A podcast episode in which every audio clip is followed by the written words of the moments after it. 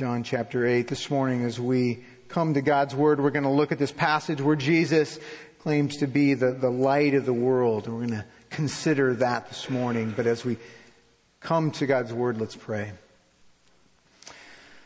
Heavenly Father, thank you that you are faithful to speak to us. We confess that we are indeed in the dark apart from the light that you shine, apart from the truth that you give.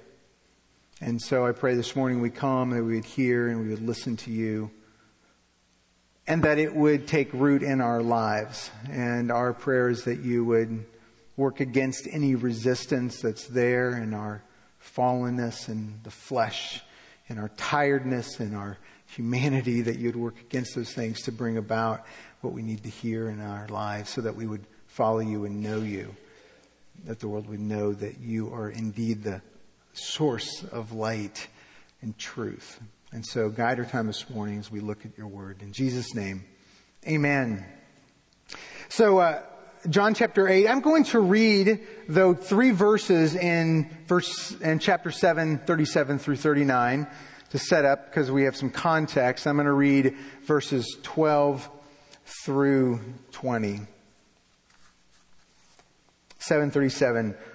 On the last day of the feast, the great day, Jesus stood up and cried out, If anyone thirsts, let him come to me and drink. Whoever believes in me, as the scriptures has said, out of his heart will flow rivers of living water. Now this he said about the Spirit, whom those who believed in him were to receive, for as yet the Spirit had not been given, because Jesus had not, was not yet glorified. And then verse 12 of chapter 8, Again, Jesus spoke to them saying, I am the light of the world. Whoever follows me will not walk in darkness, but will have the light of life. So the Pharisees said to him, You are bearing witness about yourself. Your testimony is true. Jesus answered, Even if I do bear witness about myself, my testimony is true, for I know where I came from and where I am going, but you do not know where I came from or where I am going. You judge according to the flesh. I judge no one. Yet even if I do judge, my judgment is true. For it is not I alone who judge, but I and the Father who sent me.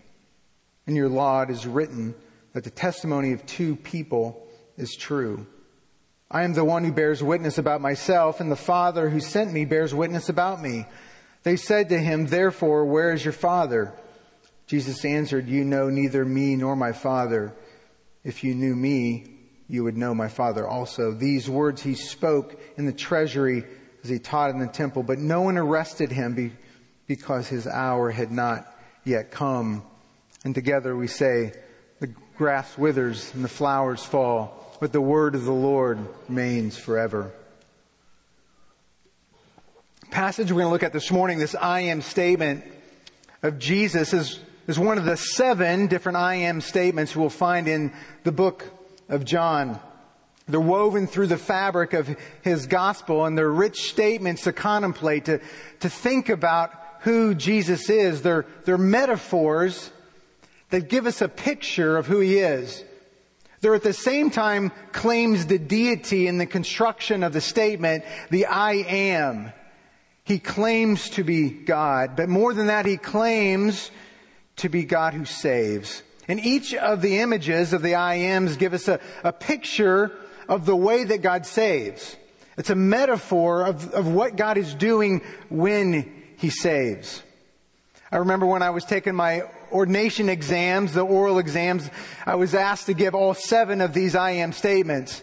And I got through six of them and I forgot one of them. And I will never forget that one again, right? That's how that goes. But the, I am the bread of life. I am the light of the world. I am the resurrection and the life. I am the way, the truth, and the life. I am the door. I am the good shepherd. I am the vine. I think I hit all seven of them there that Jesus gives us in the book of John. What's interesting is you look at the other gospels and you'll find parables of the kingdom of God. John doesn't give us parables, but he gives us these I am statements that tell us about the king who he is and what he's come to do, what he's up to. And so these metaphors tell us about Jesus. And, and the metaphors are, are from life. They tell us about life. They're woven throughout scripture to help us understand who Jesus is. We can get caught up in the metaphor sometimes and we, to miss the point. And so I don't want us to do that. Light can be used and has been used as symbols of lots of things, knowledge and learning, and those are good things. But Jesus isn't just telling us something he's going to do as much as he's telling us about who he is, his identity when he says, I am the light of the world. So the question we want to ask this morning is, what does it mean when Jesus says, I am the light of the world, especially in this particular context, when he identifies himself as the light of the world? And with any, with any communication, context is important to understand what's actually being meant here. A number of years ago, my wife received a letter from a friend of hers, and she was reading the letter out loud, and she read these words. She says, we are combining beans and corn this season. And I remember looking at her, it says, we're combining beans and corn? And then we stepped back and went, oh, guess who was writing this? These were farmers. They're not combining beans and corn. They're combining beans and corn. And we went, oh, context was important to understand the meaning of the words combining. And what they were doing was harvesting. And so in this context, when Jesus says, I am the light of the world, it's important. What's the backdrop? What's happening here? And he is speaking in the context of what's called the Feast of the Tabernacles. Now, if you have a decent memory, memory, you'll know that Bill preached on this a couple of years ago. And there'll be some of these things that will sound familiar, at least I hope so, in this passage. But we see that in the context of the Feast of the Tabernacles, it was one of those celebrations that was mandated. It was around the time of the harvest. And, the, and Israel was, was mandated, it was called to celebrate. And, and these sections that I read, we understand them with that as a, a backdrop. It celebrated the ingathering of the grain harvest. It was that time of the year.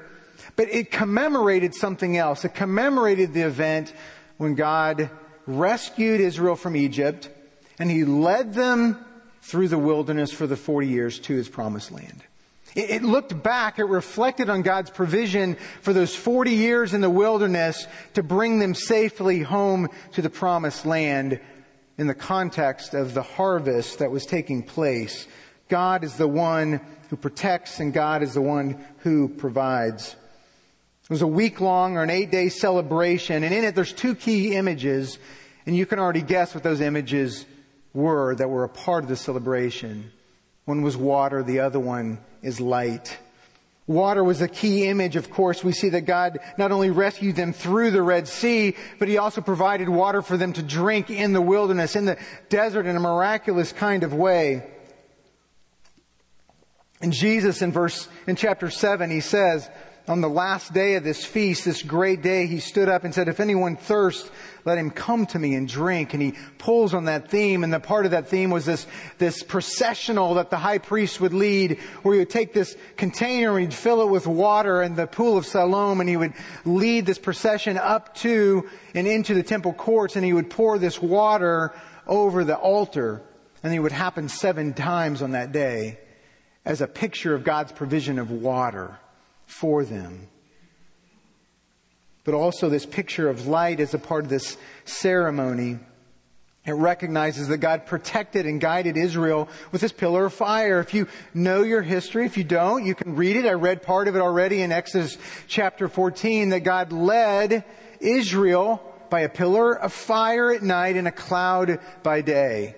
And if you caught the section that I read from Exodus chapter 14, you heard that God didn't just lead them, but, but He protected them. He actually placed this fire himself between the Egyptians and Israel. He protected them, that he led them and guided them in this way. And so in this celebration, there was a lighting ritual, these four torches in the temple courts, and of course this, this light would permeate the city and they could be seen and the celebrations were, were, were consisted of people dancing and, and with, with torches I don't know how smart that is to dance with torches, but they had them and they would celebrate God's protection and his provision of light. It was a, an image of God showing up in their lives, in their need, in the celebration. And so in this context, we understand as Jesus offers this living water and he says, I am the light of the world, this is the backdrop of which we interpret what he says. to understand what he says,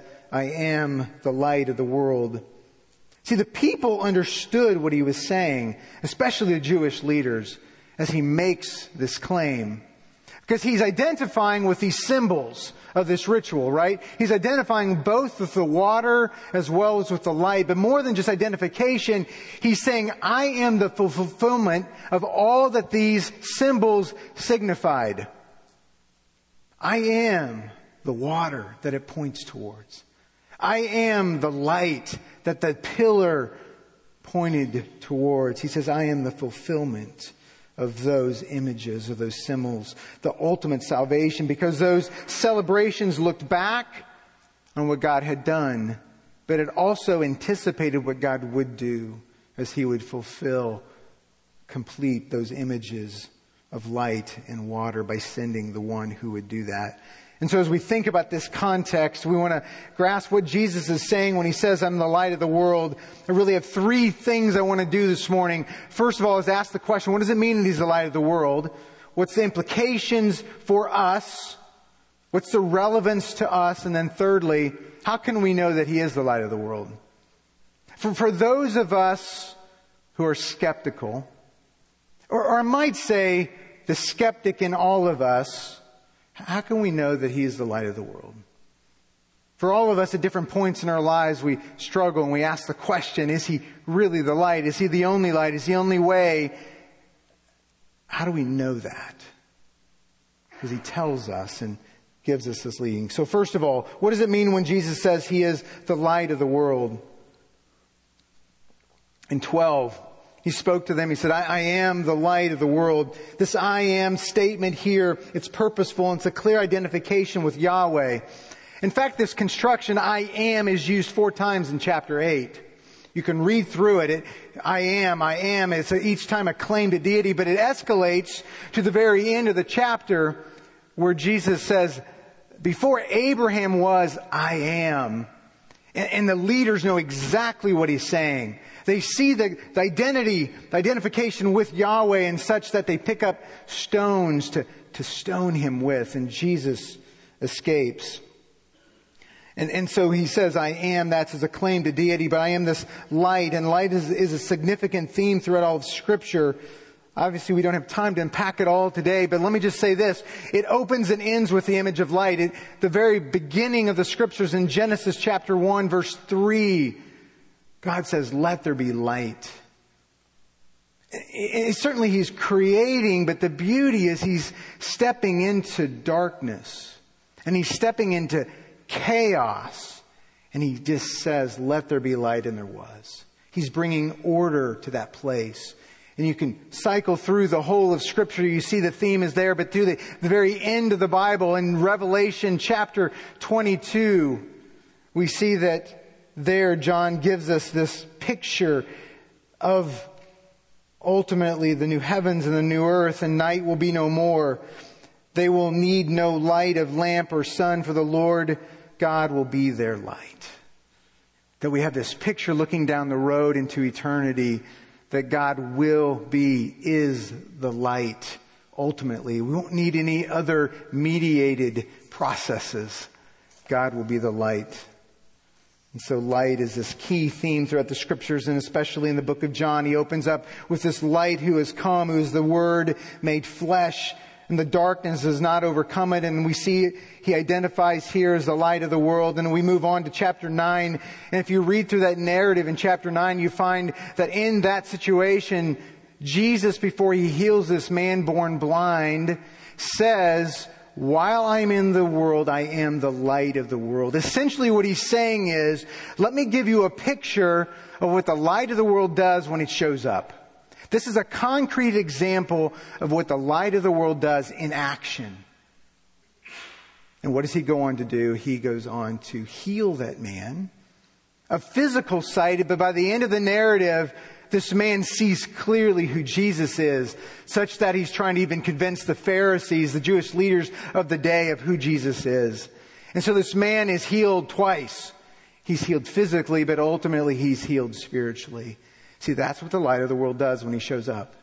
He steps into our situation and he brings sight. But the sad part of that story is that the leaders who think, who can see physically, cannot see spiritually, but they don't know it. They're not aware of their own blindness. So one of the things as we think about this light, we see that it's, it's, it's God in action. That He steps into our situation and He acts.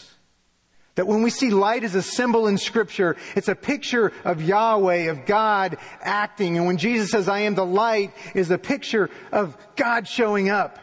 It's a picture of God doing what God does, redeeming, saving, acting on our behalf. It is Yahweh in action. It's a picture of what Jesus says. And he says, I am the light of the world. It's a claim to deity, but he's saying, this is a picture of God. I am God, the very saving God in action to rescue and to protect and to lead my own home. And so Jesus is the light of, of the world. But not just, he says that he's the light of the world, not just to Israel, but to the world. And again, this is an important theme in John. And throughout the scriptures, we see that, that the interest that, that when God acts, when He saves, it's through to one so that many would hear.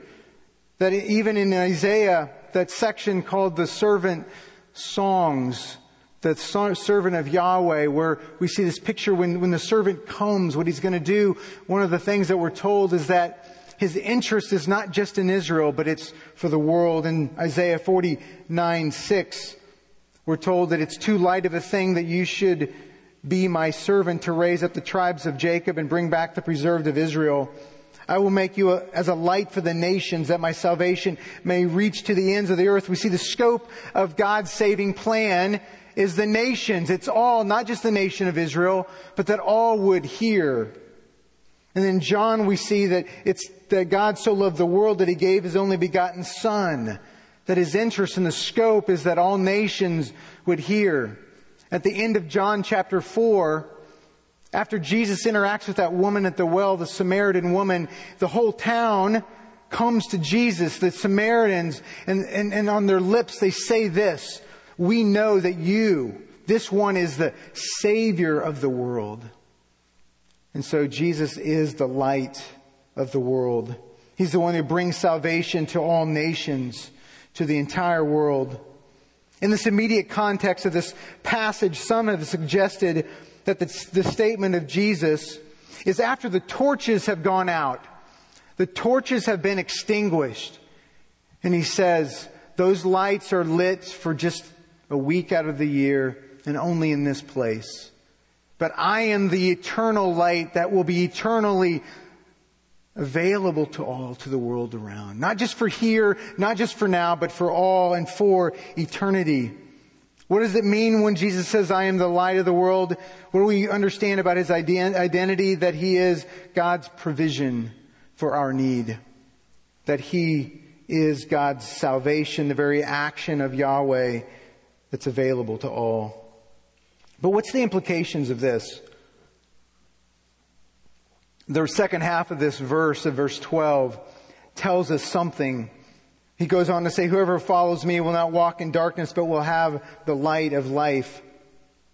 See, there's an implication in this. There's a statement of his identity, but more than just a statement of identity, it's an invitation. Just like in the passage about the, the water, he says, come and drink if you're thirsty. So there's an, ident- uh, uh, an invitation here. If you're in the dark, there's one place to come. I am the light.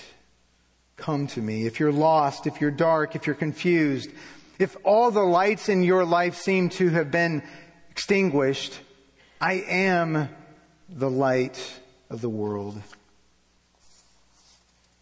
And he goes on to say, whoever follows me will not walk in darkness. This, is this, this recognition of our predicament, our situation is that we're in darkness apart from Him. Jesus goes on in chapter 12. He says, the one who walks in darkness does not know where he's going. Isn't that just a classic statement? Of course. If you walk in darkness, you don't know where you are. You don't know where you're going. You don't know up. You don't know down. You don't know right. You don't know left. If you walk in darkness, of course, you don't know where you're going. But the problem is many don't realize that's true of them. That that's characteristic of our lives.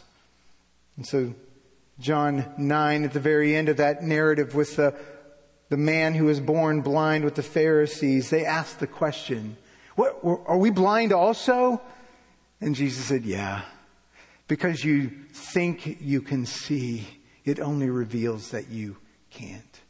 So your own awareness of the darkness in which you find yourself is a recognition and acknowledgement, and it causes you to find and seek after the light.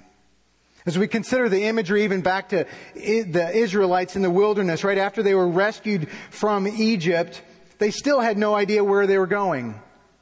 Right? We're, we're great, we're free, but where are we going, right? Where, what's our, what's our destination and what's our path? We don't know. And God says, I have something for you to follow. I have a light that will guide you through the wilderness to get you home. But their recognition and their own understanding that left to themselves, they were shooting in the dark, they were wandering in the dark was important. And for the one who realizes that the best of our own wisdom, our own knowledge, our own intuition, our own impulses, the best that the world offers, we are shooting in the dark. But in worse, we're being led over a cliff. To that one who recognizes that's the reality of our lives, Jesus says, I am the light. I'm the only place that you can come to find light. It says, whoever follows me will not walk in darkness, but will have the light of life. This invitation to life, the light that produces life. Life, this word to John is a very important word. It's the word Zoe. It's used almost 135 times in his gospel, and it's always in reference to the life that is only in relationship to God. It is the light that leads to life that's in relationship to God. As you understand that you're in the darkness, you realize that real life is found in the light who is Christ. What real light is. The light protects and it guides, without which we would be hopeless. I don't know about you, but you, there's been those seasons where you've come to that conclusion where you realize that left to yourself, you're just shooting in the dark. We're wandering in a minefield. What is right and what is wrong? What kind of direction in life should I have? Who, who am I? What am I about? What should I live for?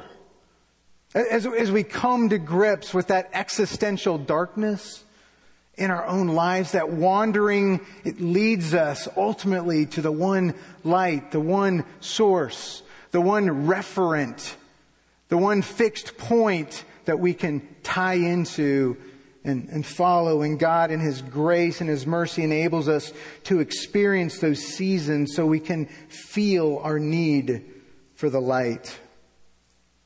In our call to worship this morning, there was a phrase that, that caught me. One of the reasons I wanted to choose it in Psalm 36, 9, the psalmist says, In your light do we see light. It's, it's redundant, but it's emphatic and it means that there's only one light. In your light do we see light. That means there's no other lights. There's no other points of reference in our lives apart from you.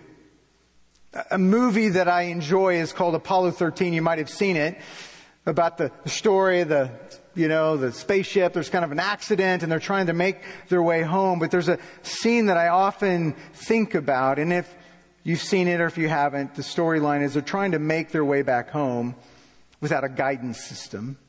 And they realize that they're off course and they're going to miss Earth. And so they have to readjust their course without guidance system. And in the storyline, they realize they just need one fixed point in space. And so they use Earth as that fixed point to enable them to make it home. And Jesus, if I can use that analogy, essentially says this. There is one fixed point in space, and it's me. It's who I am. I am that one reference that you can guide your life by, that you can set your trajectory by. Left to yourself or the world around you and its own impulses and thoughts, up and down, right and left become purely arbitrary. But with me, you have a reference point. That's what he, that's what he means when he says, I am the light of the world. But it is dependent, right? We have to respond. We need to recognize that that's true of us. To follow Him means that we have to submit our ways to Him. We need to acknowledge that anything that else that appears to be fixed, appears to be a fixed point is not. And to trust that He is able and He is sufficient. So we see that He is Yahweh in action and that we find ourselves in the dark with one fixed point. And the call is to follow the light of the world. Final question. How can we know how, how can we know that he is indeed the light of the world? Jesus makes this astounding claim to be the light. He, he says, I'm the fulfillment of all that these torches refer to. I am that light who is promised to come that will never go out. The people get it.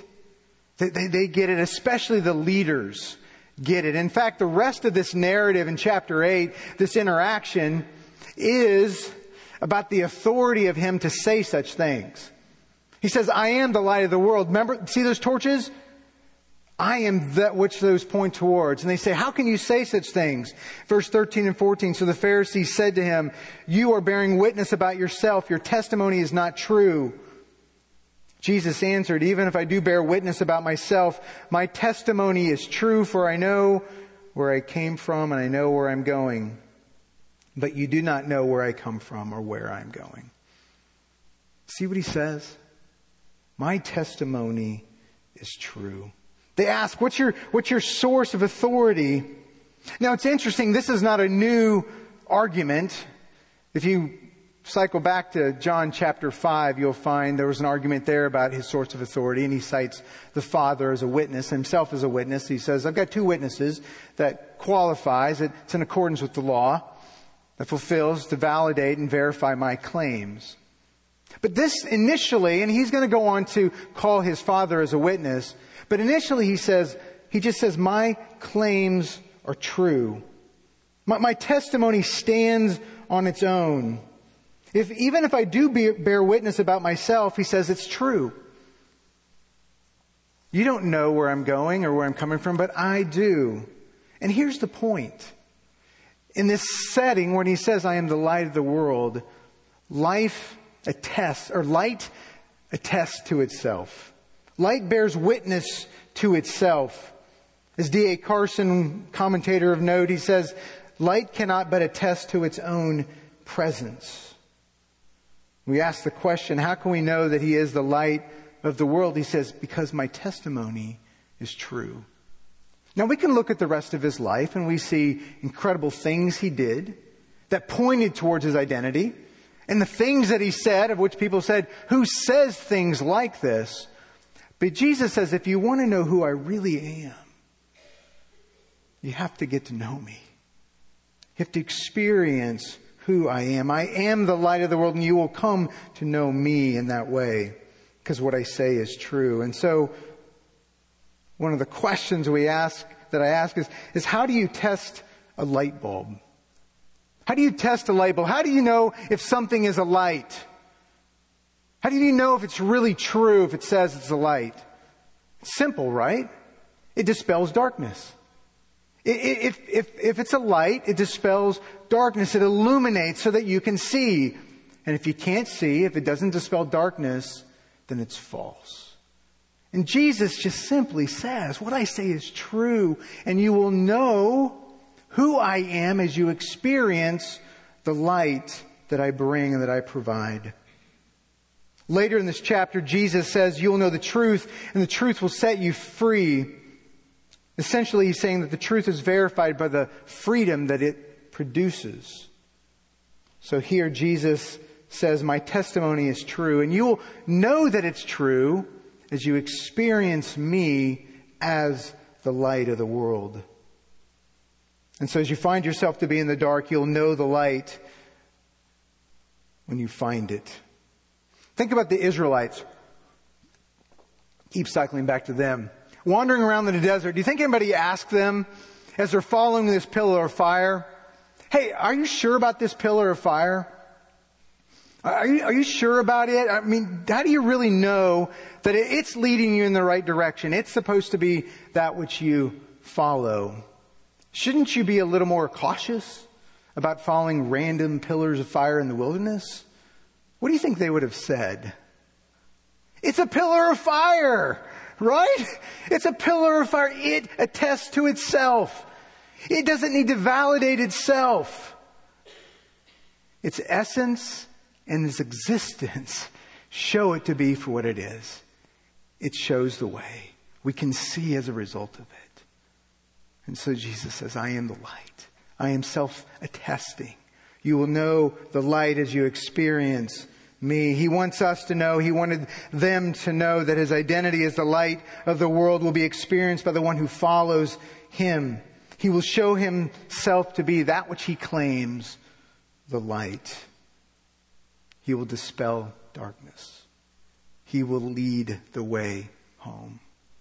He will be that fixed point in space that we can set our lives and our trajectories upon. I don't know if this sounds counterintuitive to you, but there's something beautiful about this when Jesus says, just taste and see and know that I'm good. Know that what I offer you will be the light of life that's there. That Jesus essentially, as the light of the world says, I will prove myself to you. I will show myself to you. Doesn't mean he'll jump through all of our hoops. Doesn't mean he'll answer all of our questions. Doesn't mean he'll do exactly what we want, but he says, I will do what's necessary to demonstrate to you that I am the light as you come. I listened to a podcast recently um, called Quick to Listen. It's a Christianity Today podcast podcast was based upon, they were talking about kind of the, the millennials today and, and, their response to evangelism. But there was a man that they were interviewing who works with a group called the Alpha Course. Some of you might be familiar with it. It's an evangelism kind of course that's available. Started in England. It's Anglican in its origins, but it is now is in, in hundreds of thousands of churches and is used. But one of the things I was listening to this individual talk about some of their methods and their, and what they do in terms of inviting people into a conversation about the truth of the gospel. One of the things that he said caught me. It just kind of, one of those things you, you listen to and you go, it was so simple and yet so profound that it just, it caught me. And he said, you know, there's, there's, there's content that they give and there's dialogue that they have around the truth of the gospel and where people are in their lives. But then he says we do this. One of their methods, he says, we invite people to pray. Whether they believe in God or not, we invite them to pray to God and invite Him to reveal Himself to them. And he went on to talk about the stories of people who, who said, I don't know if you're there, but would you show yourself to me? And guess what happens? He shows himself to be the light not exactly maybe the way they wanted, not the way that we would choose, but he says, I, I am that. You see, here's the beauty, right? God is his best apologist. He is the one who can convince those who wonder and doubt and have questions and are seeking of himself because we know he's at work in their lives even as they ask. And I love that picture because he says, I will prove myself to you. The light is self-validating as we ask and we seek. See, there's seasons in all of our lives where we are skeptics, right? It seeps into our lives where we wonder and we ask the question, is Jesus really the light of the world? Does he really know how to lead me? Does he really know how to guide me? Is he really that fixed point in space? Is he really the one I could follow? You see, in our lives, there is light, but there's also shadows. We ask questions. And yet, as we hold to and look back to the faithfulnesses we've experienced, and we see the little light that He gives, maybe not to answer all of our questions or to see a hundred miles down the road, but to see the very next step, He says, Yes, I'm faithful to lead you and to guide you, to dispel the darkness that's in front of you, to show you what right and wrong look like to identify who you are.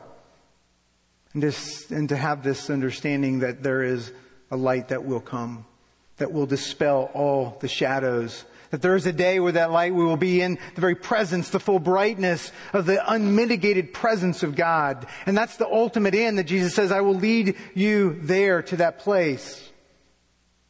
That we live in this place now of shadows, but there will be a day when they will be dispelled. So we have this light that he says, I will prove it to you. I will demonstrate to you who I am. Let me finish with one final quote and point. Final thought as we think about Jesus being the light of the world.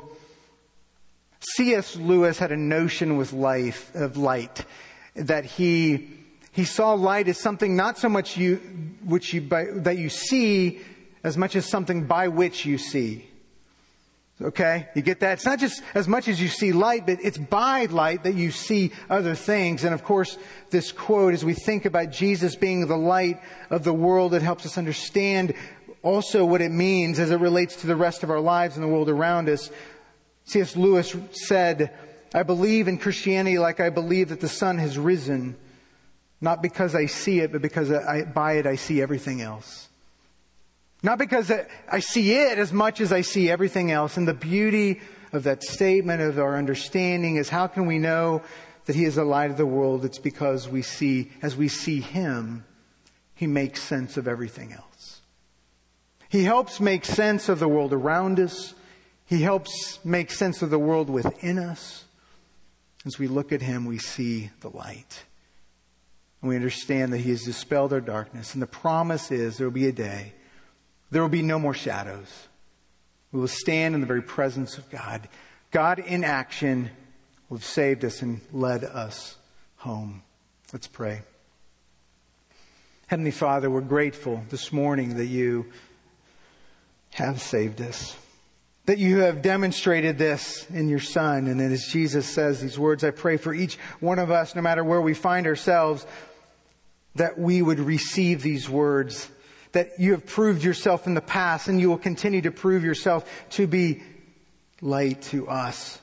The only God, the God who stepped into our lives. And for those of us who perhaps have not entrusted our lives to you, who continue to sort out our own path, would you change and direct our course and remind us that apart from you, there is no other way, there's no other light. And so help us to walk with you. Help us to walk in these days as your people in this place. And the beauty is that you promised as we walk in your light that we will be light to those around us. And that's my prayer and our prayer as a church is that we would be light to the world around us, pointing the way.